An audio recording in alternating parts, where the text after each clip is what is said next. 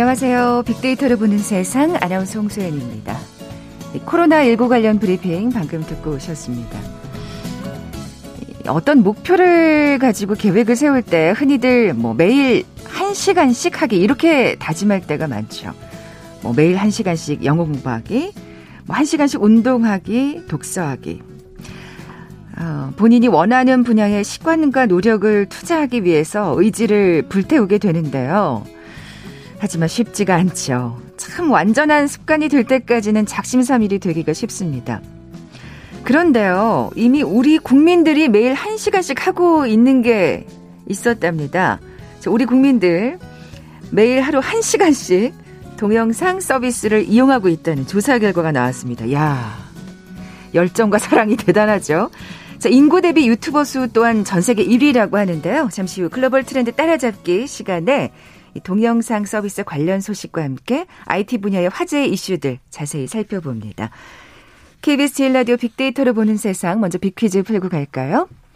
이 4차 산업혁명의 핵심 중에 하나 바로 빅데이터죠. 그래서 뭐 저희 프로그램도 있는 거고요. 최근엔 기업마다 빅데이터에 대한 활용도가 높아지면서 각종 빅데이터를 관리, 통제하는데 이 시스템을 주목하고 있습니다. 자, 이것 빅데이터를 분석하기 이전에 최대한 데이터를 모아두고 적절하게 활용되도록 하는 이 창고 역할을 하는 건데요.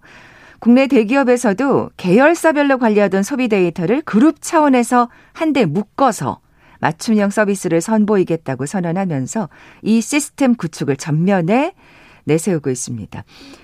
각 데이터를 가공 없이 모아놓고 이를 적절하게 활용하도록 미리 준비해둔 상태를 뭐라고 부를까요? 보기 드립니다. 1번 데이터 리필, 2번 데이터 쿠폰, 3번 데이터 lake, 4번 데이터 선물하기. 오늘 당첨되신 두 분께 커피와 도넛 모바일 쿠폰 드립니다. 휴대전화 문자 메시지 지역번호 없이 샵 9730, 샵 9730. 짧은 글은 50원, 긴 글은 100원의 정보 이용료가 부과됩니다. KBS 라디오 어플 콩은 무료로 이용하실 수 있고요. 유튜브로 보이는 라디오로도 함께 하실 수 있습니다. 방송 들으시면서 정답과 함께 다양한 의견들 문자 보내주십시오.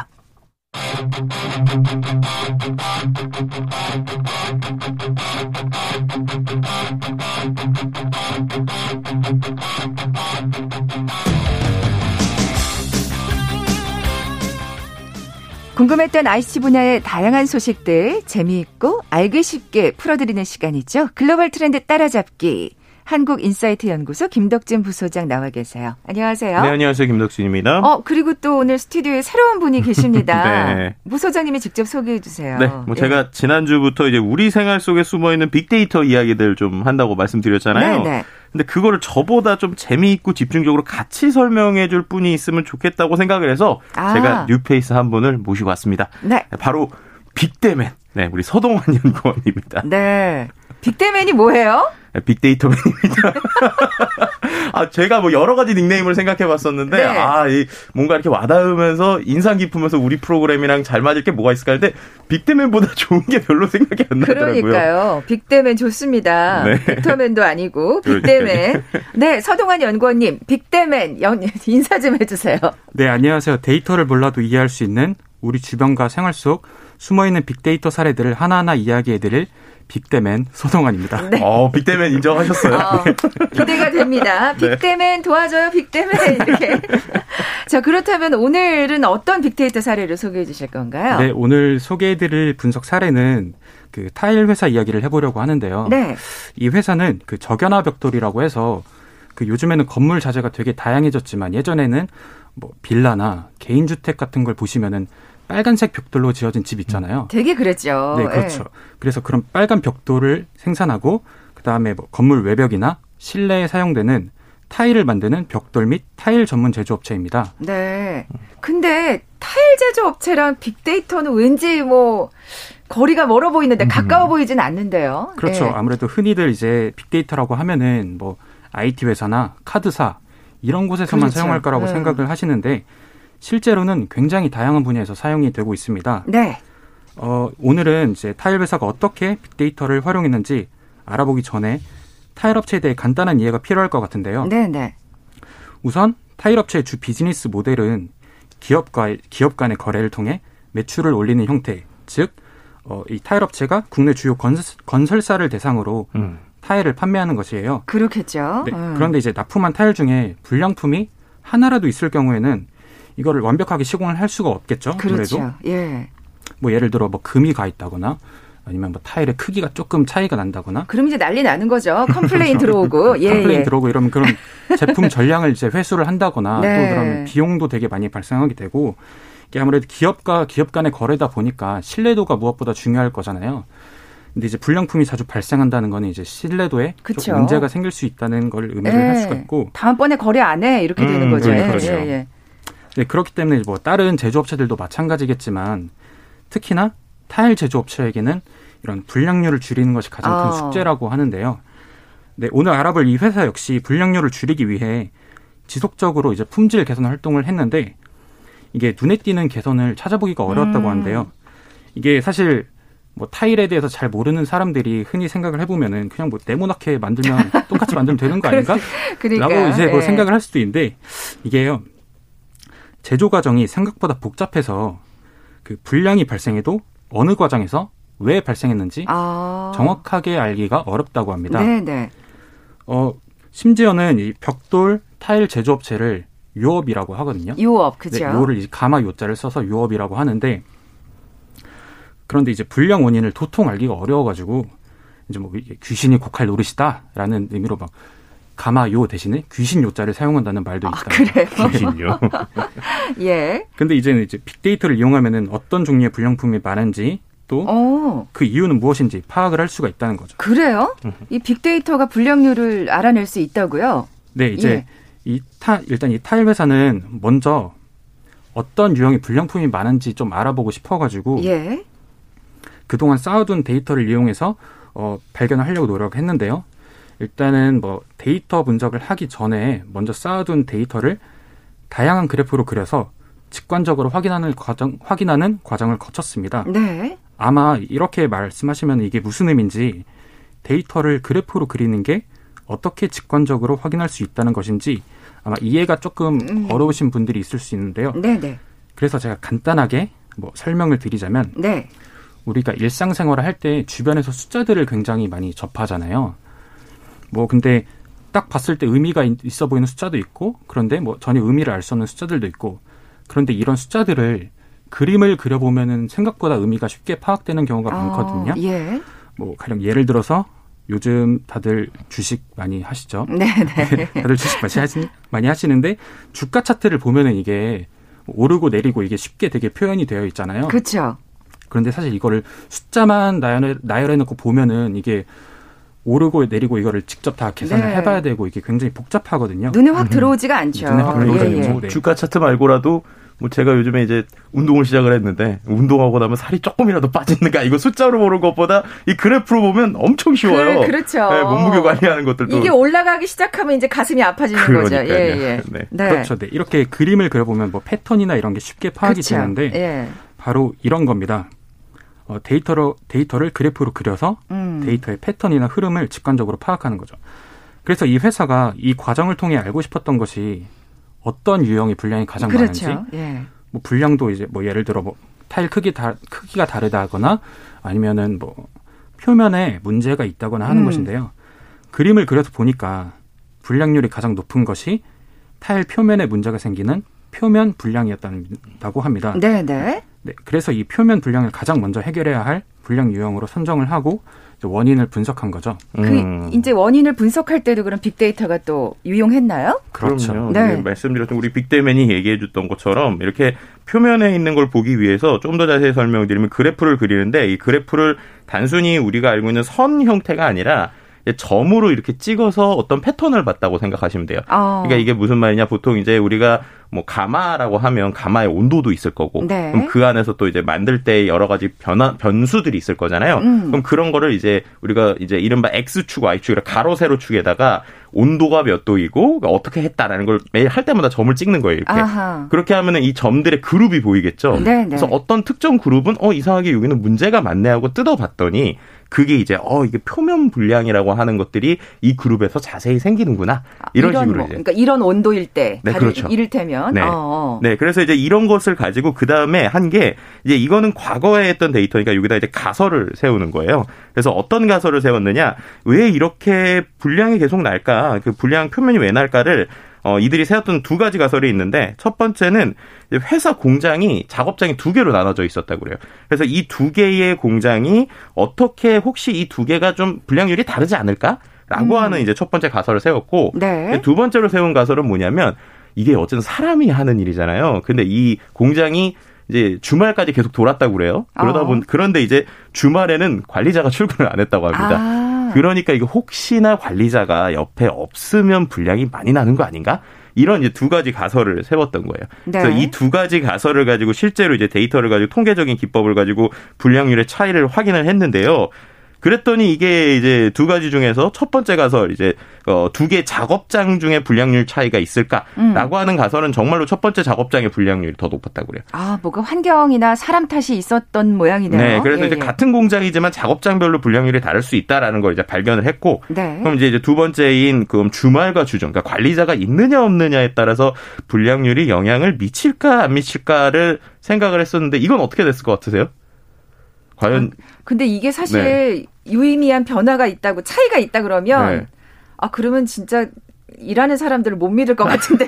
그래서 비타민 어떻게 정답이 어떻게 되죠? 네, 사실 이 회사도 관리자가 없으면은 이제 불량률이 높아질 거라고 의심을 하고 있었는데 그 전에 이제 데이터를 활용을 못해서 검증할 방법이 없었는데 음, 그렇죠. 이게 실제로 검증을 해보니까 큰 차이가 없었다고 해요. 아, 그래도 참 역시, 다행히. 그러니까 네. 역시 믿을 만한 사람들이었던 네, 거예요. 예. 관리자가 없어도 그 사람들이 그분들이 이제 일을 열심히 하고 네, 계셨던 거죠. 네, 네, 네. 어 그러면 그 지금 이런 즉 가설을 세웠는데 음. 더 자세한 그 불량의 원인도 알 수 있을까요? 예. 네, 그렇죠. 뭐 일단은 데이터가 뭐 그려서 이제 어떤 종류의 불량이 많은지 뭐 작업 환경에 따라서 차이가 있는지를 검증을 했는데 그럼 이제 그 다음으로 왜 불량이 생기는 원인이 무엇인지도 이제 네. 당연히 알아봐야 될 것 같아요. 네, 그래서 이제 실제로 제조 과정에서 불량에 끼치는 원인을 알아보기 위해 빅데이터 분석에서 최근 많이 사용되고 있는 머신러닝이라는 기법을 활용을 했는데요. 네. 아마 머신러닝이라는 말 최근에 뭐 뉴스에도 워낙 많이 나오고 이래서 많이들 들어보셨을 것 같긴 한데 그리고 또 이제 머신 러닝 이제 말 그대로 뭐 기계가 학습을 한다 약간 이런 뜻이어서 약간 그 AI 얘기할 때 진짜 많이 나오잖아요. 그렇죠. 네. 여담이긴 한데 이거 잘못 얘기해서 러닝 머신이라고 하시면 안 됩니다. 네.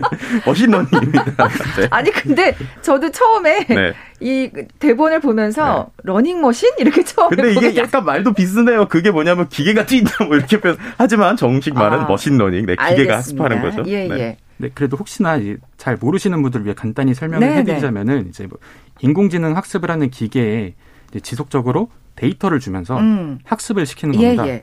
이제 기계를 공부를 시키는 거예요. 그러면 이제 그 기계는 이제 경험치가 계속 쌓이겠죠. 그러면 이제 패턴 분석이나 예측을 할 수가 있는데 뭐 사람도 마찬가지로 공부를 안 하면은 뭐 시험 봤을 때 점수가 낮게 나오잖아요. 그런 것처럼 이 인공지능도 데이터가 부족하면은 오차가 크기 때문에 그렇죠. 학습을 시킬수록 이제 오차를 줄여가는 과정이라고 이렇게 간단하게 설명드리면 될 것 같아요. 네. 근데 이 자, 아까 좀 전에 말씀드린 것처럼 타일 생산 과정이 워낙 복잡하다고 말씀을 드렸잖아요. 그러니까요. 이게 진짜 디테일하게 원인을 불량 원인을 잡아내기가 쉽지 않을 거예요. 네, 그래서 예. 이게 이거를 사람이 직접 하나하나 다 테스트해 가면서 하려면은 이게 정말 시간도 많이 들고 돈도 엄청나게 많이 들고 이게 아마 거의 불가능할 거예요. 음. 그래서 이제 머신러닝을 사용을 하는 건데 이제 지금까지 축적해뒀던 데이터들을 기계 학습을 시켜서 인공지능 시뮬레이션을 계속 돌리는 겁니다. 아, 그러니까 인공, 그러니까 뭔가 사람한테 직접 계속 테스트를 시키면 사실 시간도 돈도 많이 음, 드는데, 그렇죠, 네. 그러니까 가공의 시뮬레이션을 이 머신 러닝, 네, 그렇죠. 예, 자꾸 러닝 머신이라고 하려면 머신 러닝이 하는 거죠. 네, 어, 그렇죠. 예, 네. 예. 그렇게 이제 시뮬레이션을 계속 돌려서 어떤 조건이 불량률에 얼마나 영향을 미치는지 음. 또 이제 패턴을 찾아낸 거고요. 또 이제 각 조건의 중요성을 파악할 수 있었던 것이죠. 그러면 이제 또 그 조건들 중에 불량률에 영, 향을 끼치는 조건들 중에 뭐 기술적으로든 뭐 어떤 문제로든 제어가 어려운 조건이 있을 수도 있고 제어를 제어가 가능한 조건이 음. 있을 수 있잖아요. 그럼 뭐 불량률 낮추려면 당연히 제어가 가능한 조건들을 그렇죠. 봐야겠죠. 뭐 예를 들어서 가마의 온도는 조절을 할 수가 있으니까요. 이렇게 제어 가능한 조건들을 다시 선택을 해서 불량률을 낮출 수 있는 최적의 조건을 찾아내기 위해 다시 또 이제 계속 시뮬레이션을 돌리는 겁니다. 음. 또 이제 그래서 불량률을 낮출 수 있는 최적의 조건까지 파악을 해낸 거죠. 이 그렇군요. 음. 결국 그래서 결과적으로 사실 불량률을 낮출 수 있었다는 건가요? 네, 실제로 이게 꽤나 큰 효과가 있었는데요. 이 해당 회사는 빅데이터 분석 결과를 바탕으로 불량률 감축을 위한 전략과 관리 표준을 새로 수립을 하였고 이를 적용 이제 한 달 만에 불량률을 0.72%에서 0.3%까지 감소를 했다고 합니다. 음. 한달 만에 그것도. 네, 한달 예, 만에. 예, 예, 예. 그리고 사실 이렇게 하면은 뭐 별로 와닿지가 않을 수 있는데 비용으로 따지면은 무려 월 500만 원 이상을 절감할 수 있는 효과가 있다고 음, 하고 1년에 6천만 원 이상. 네. 아, 그렇게 되네요. 네, 예, 그렇죠. 예. 사실 비용 절감보다 중요한 게 아무래도 기업 간의 거래다 보니까 불량률이 낮을수록 신뢰도를 쌓을 수가 있잖아요. 그렇죠. 또 그래야 계속 거래를 이어갈 수 있는 거고. 아니 그럼 또 남한테 소개도 해줄 거 아니에요? 믿을 만한 기업이라고. 그렇죠. 음. 예, 예. 또 이런 점들을 고려해 본다면은 단순히 500만 원 이상의 효과가 음, 있지 않을까. 음. 그리고 마지막으로 머신러닝이라고 하는 게 데이터가 쌓일수록 계속 이제 정확도도 높아지고 진화하는 모델이거든요. 그렇죠. 예. 이 회사가 한 달 만에 이 정도 효과를 냈으니까 뭐 향후에는 데이터가 더 쌓인다면은 불량률을 지속적으로 줄여서 이 회사는 아마 귀신 요자가 아닌 가마 요자를 사용하는 회사가 될 수 있지 않을까 이렇게 볼 수 있을 것 같습니다. 아니 이 또 다른 귀신 요자가 될 수도 있을 것 같아요. 아. 정말 귀신이 고칼로르처럼 잘해난단 말이야. 어떻게 뭐 이렇게 분량이 안 나지? 어, 그렇게 말해요. 뭐 네. 다른 귀신이 도와주나요? 이렇게 될 수도 있겠네요. 사실 오늘 이게 타일 회사라서 이게 네. 빅데이터가 무슨 상관이 있을까 많은 분들이 저같이 생각하셨을 것 같은데 이 타일 회사도 이렇게 빅데이터가 정말 효과를 보는데 음. 또 하물며 다른 회사들은 어떨까? 또 기대를 갖게 되면서 네. 오늘 첫 시간이었는데 빅데맨 서동환 연구원 수고하셨습니다. 네, 감사합니다. 네. KBS 제일 라디오 빅데이터를 보는 세상 글로벌 트렌드 따라잡기 함께하고 계신데요. 잠시 라디오 정보센터 뉴스 듣고 나서 동영상 서비스 관련 소식 이어가죠. 어제 코로나19 신규 확진자가 396명으로 하루 만에 다시 300명대를 기록했습니다. 국내 발생 369명 중 경기 132명, 서울 114명, 인천 22명 등으로 수도권이 전체 확진자 가운데 약 73%를 차지했습니다. 제주로 배송될 예정이었던 아스트라제네카사의 코로나19 예방 백신이 전날 수송 용기의 온도 문제로 인해 전량 회수됐습니다. 정부는 회수한 백신을 폐기할지 여부는 아직 결정하지 않았습니다. 정세균 국무총리는 코로나19 백신 접종 개시를 하루 앞두고 정부를 믿고 과학과 사실에 근거해 마련한 계획에 따라 접종에 적극 참여해달라고 당부했습니다. 코로나19 피해 지원을 위한 4차 재난지원금과 추가 경정 예산안이 오는 28일 확정됩니다. 민주당과 정부는 오는 28일 오후 국회에서 고위 당정협의회를 열고 4차 재난지원금과 추경안을 확정하기로 했습니다. 정부와 여당이 4차 재난지원금 지급을 위한 추가 경정 예산안 편성을 준비하고 있는 가운데 국민의힘 김종인 비상대책위원장이 이를 두고 웃지 못할 짓이라고 비판했습니다. 홍남기 경제부총리가 친환경차의 획기적 보급을 위해 도시공원과 그린벨트 내 수소 충전소 설치를 허용하겠다고 밝혔습니다. 여섯 번째 3기 신도시로 선정된 광명 시흥지구 주택의 40%가 민간 분양으로 공급될 전망입니다. 국토부는 어제 이사 공급 대책 후속 조치로 광명 시흥지구와 부산 대저, 광주 산정 등 세 곳을 신규 개발 공공택지로 발표했습니다. 국방부가 경북 성주 사드 기지에 공사 장비와 자재를 반입할 계획이어서 주민들과의 충돌이 우려됩니다. 국방부는 오늘 오전 성주군 초전면 소성리 사드 기지에 공사 장비를 실은 차량 40여 대를 반입할 계획이라고 밝혔습니다. 지금까지 라디오 정보센터 조진주였습니다.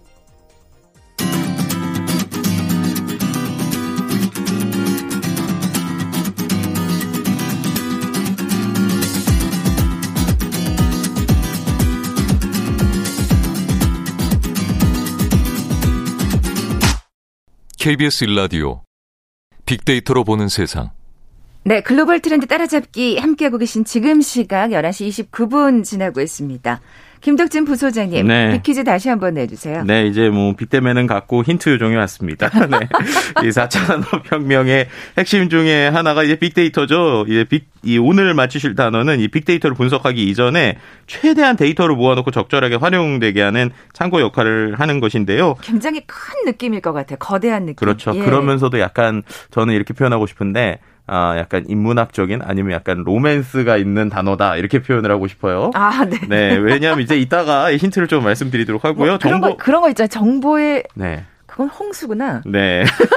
아, 오, 네, 한글 한글 한 끗 차인데. 네. 예, 예. 정보의 네. 저장에 그치지 않고 유의미한 상관관계와 패턴을 추출하는 데도 활용해서 뭐 빅데이터를 구축하는 데 가장 효율적인 방안으로 떠오르고 있고요. 어, 데이터를 가공 없이 모아놓고 이를 적절하게 활용하도록 미리 준비해 놓은 상태를 무엇이라고 부를까라는 걸 맞춰주시면 되고요. 네. 힌트는 제가 오늘 시를 하나 읽도록 하겠습니다. 네. 내 마음은 호수요 그대 노 저어 그죠? 네. 하여튼 정말 이렇게 아, 저는 진짜 우리 부소장님은 인문학적으로도 소양이 깊으셔요. 아, 네. 데이터 해석하려면 원래 그런 쪽을 더 오히려 많이 봐야 돼서 네. 네. 어쨌든 보기를 드려야겠죠. 예. 네, 보기 1번 데이터 리필, 2번 데이터 쿠폰, 3번 데이터 레이크, 4번 데이터 선물하기. 네, 정답 아시는 분들 저희 빅데이터를 보는 세상 앞으로 지금 바로 문자 보내주십시오. 휴대전화 문자 메시지 지역번호 없이 샵 9730, 샵 9730. 짧은 글은 50원, 긴 글은 100원의 정보 이용료가 부과됩니다. 자, 오늘 그 동영상 서비스 관련한 소식 이제 네. 이어서 어, 전해드려야 할 텐데, 음. 이렇게 많이 보는 줄은 몰랐네요, 오랫동안. 그러니까요. 예. 이 우리나라에서 어느 수준으로 많이 보냐면 관련된 통계가 좀 나왔는데요. 어, 모바일 앱 분석한 분석 업체에서 지난 2월 23일에 만인 10세 이상 국내 안드로이드 iOS 스마트폰 사용자들을 표본 조사를 했는데 어, 우리가 이제 제일 많이 이제 뭐 동영상 서비스 아니하는 게 유튜브잖아요. 유튜브 같은 경우에 월간 사용자 수가 4,041만 명. 그러니까 뭐 우리나라 국내 스마트폰 사용자가 4,568명 8만 명으로 나오고 있거든요. 와. 네, 근데 그 중에서 88%가 유튜브를 한 달 동안 한 번 이상 곧 봤다라는 겁니다. 네. 그러니까 거의 뭐 전 국민이 동영상 서비스를 보고 있다라는 건데 네. 연령대별로 보면 50대 이상이 28.7%로 가장 많이 쓰고 있어요. 네. 아, 근데 이런 얘기를 들으면 또 제가 네. 거, 거 드는 걱정이 네. 좀 가짜 뉴스들을 많이 보시는 것 같아서 음, 어르신들 중에서 네, 뭐. 예, 그게 좀 걱정이고. 네, 근데 예. 이제 실제 좀 평균 시간은 조금 다르긴 한데요. 이제 뭐 많이 보니까 한 번에 짧게 짧게는 여러 번 보는 게 50대 이상이 제일 높았고 그다음에 40대, 30대, 20대, 10대 순이었거든요. 생각 외로 진짜 연령이 네. 많으신 분들이 보셨네요. 그러니까 예. 10대는 13.4% 정도밖에 안 됐고요. 근데 이제 한 번 봤을 때 오래 보는 거는 10대가 좀 높은 음. 것 같아요. 왜냐하면 전체 1인 평균 사용 시간이 10대 같은 경우가 한 달에 2,812분, 그러니까 46시간 52분입니다.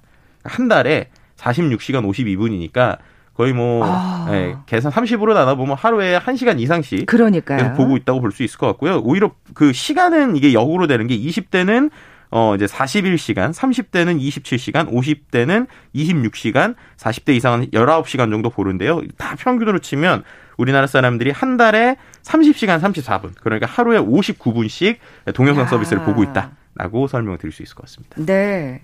와, 그 TV 보는 시간이 TV 시청 시간이 어느 정도나 되는지 모르겠는데 거의 뭐 음. 비등비등하지 않을까. 그러니까요. 그런 생각이 뭐, 들어요. 네, 또 특히나 네. 이제 평일 저녁에 TV 보시는 분들도 많지만 어, 뭔가 주말에 몰아보시는 분도 있는데 이게 평균으로 내면은 제가 볼 때도 거의 비슷비슷할 것 같기도 하고. 그러니까 접근성에 있어서 아무래도 어, 이런 스마트폰으로 보는 동영상 플랫폼이다 보니까 그렇죠. 뭐 왔다 갔다 하면서 틈틈이 예, 볼지도 예. 않을까 뭐 이렇게 생각도 할 수 있을 것 같습니다. 네. 또 유튜버들도 굉장히 많다고. 저는 이게 더 대단했는데 네. 이게 단순히 컨텐츠를 보는 사람들 말고 영상을 올리는 사람들을 한번 또 통계를 내봤거든요. 예. 인구 대비 유튜버 수가요 우리나라가 전 세계 1위랍니다. 그러니까 와. 영상을 올리는 직접 내가 뭔가 이렇게 영상을 올리면서 내가 그 안에서 활동하고 싶다라고 하는 사람들이 미국도 넘어서 우리나라가 인구 대비 유튜버 수가 1등이라고요. 아. 그러니까 시청자에 머무르지 않는 이 적극적인 분들이 많으신 거예요. 네, 네. 국내 이제 수익 창출 유튜브 채널 수가 이제 미국 인도보다 많은 세계 1위였고요. 이게 어느 수준이냐? 우리가 인구 529명당 1명꼴이라고 합니다.